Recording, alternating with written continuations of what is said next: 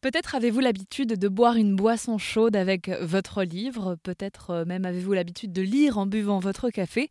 Quoi qu'il en soit, les deux ne sont pas incompatibles et c'est le pari qu'ont fait Camille de Decker et Morgan Mesterman, deux amis qui tiennent un lieu atypique dans le 9e arrondissement de Paris qui cumule donc un coffee shop, Book Nook et les locaux de la maison d'édition Beta Publisher. Alors le pari est-il gagnant? Les clients du coffee shop sont-ils des lecteurs ou inversement? Réponse avec Camille de je pense qu'il y a un peu les deux. En fait, au début, c'était vraiment, euh, quand on a créé le concept avec Morgan, c'était un pari de se dire, bon, les coffee shops à Paris, ça fonctionne. Très bien, donc on aura un public coffee shop.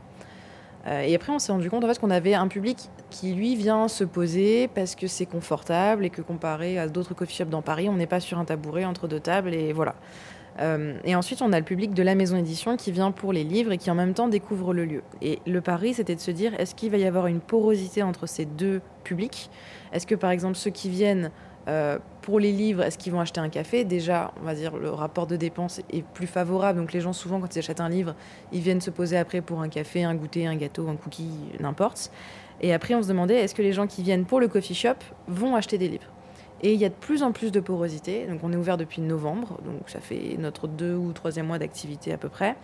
Et il y a vraiment une porosité. Les gens euh, s'arrêtent, ils posent des questions. Quand on est là la semaine, ils, vraiment ils, nous interpellent, ils nous disent voilà, est-ce que vous pouvez m'expliquer le concept, comment ça fonctionne et tout.